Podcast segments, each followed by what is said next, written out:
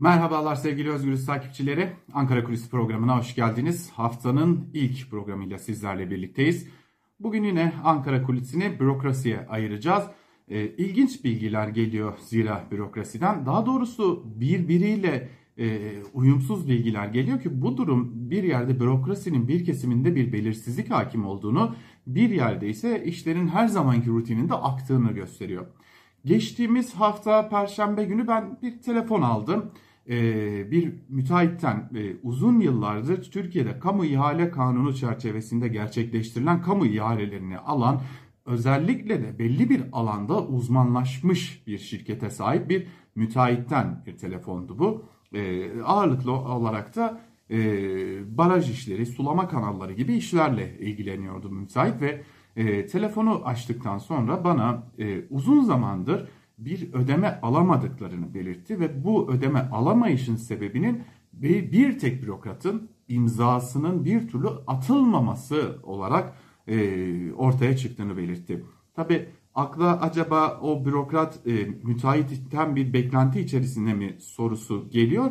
Lakin e, yine müteahhitin aktardığına göre e, kesinlikle ama kesinlikle bu tür ilişkilere kapalı olan bir bürokrat olduğu e, daha önce başka e, isimlerin bu müteahhite, müteahhit daha doğrusu bir bürokrata bu tarz bir teklifte bulunması nedeniyle e, polise giderek şikayetçi olduğunun da bilindiği bir isim bu bürokrat. Yani e, herhangi bir kaba tabirle söyleyecek olursak bir rüşvet beklentisi ya da bir iyilik beklentisi olmadığı açık bir şekilde görülen bir isimden bahsediyor. Peki neden sorusuna ikinci cevap ise acaba ödeme dengesinde bir problem olduğu için e, bu ihale kanunu kapsamında gerçekleştirilen ihalelerin ödemeleri mi yapılamıyor diye bir soru işareti oluştu.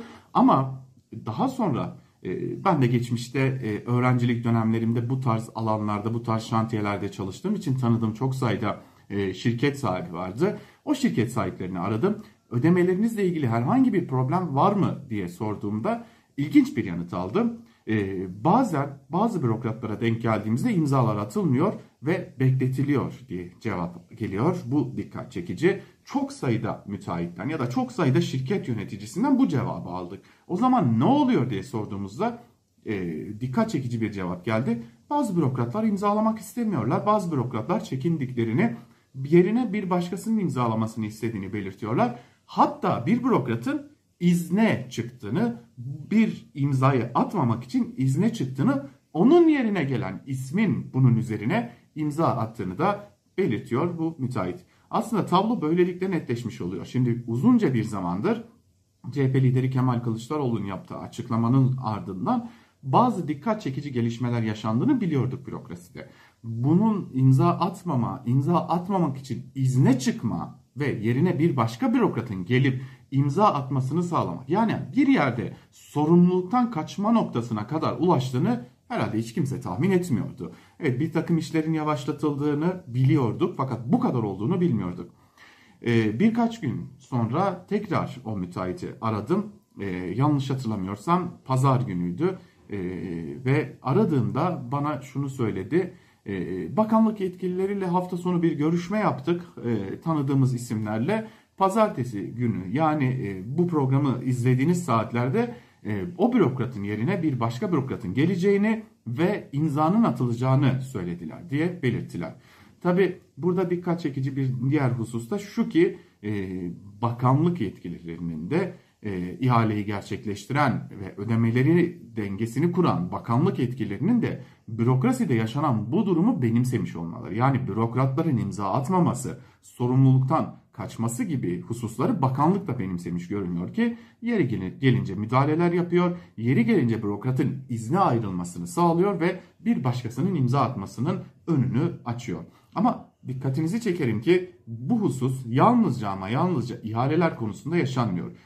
Yurt dışından ürün getirmek isteyen şirketlerin bir bölümü de bu noktada ciddi zorluklarla karşılaşıyorlar tüm ödemeleri yapılan, evrakları eksiksiz olan yurt dışına girişinde herhangi bir mani bulunmayan bazı malların dahi Türkiye'ye girişinde bürokratların imzadan kaçınması nedeniyle çok sayıda malın gümrükte yığıldığına dair belli başlı iddialar var.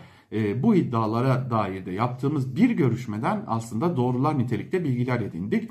E, çok basit, çok küçük işler yapan, yani devasa e, şirketleri olmayan, milyonlarca dolarlık e, ithalat ya da ihracat yapmayan e, şirketlerin bile bu noktada gümrüğe takıldığını öğreniyoruz. Tabii yine akla acaba sorusu geliyor. Yani bir beklenti mi var sorusu geldiğinde ise yine aynı cevabı alıyoruz. Hayır kesinlikle bu tür ilişkilere giren bir bürokrat değil cevabını aldığımızda da buradan da görüyoruz ki yine gümrüklerde de benzer bir takım problemlerin olduğuna dair bilgiler söz konusu ve bu bilgiler giderek yaygınlaşmaya başlıyor. Yani en küçüğünden en büyüğüne kadar bürokrasideki isimlerin imzadan kaçınma, gelin daha doğru tabirle adını koyalım, sorumluluktan kaçınma gibi bir takım hamleleri oluyor.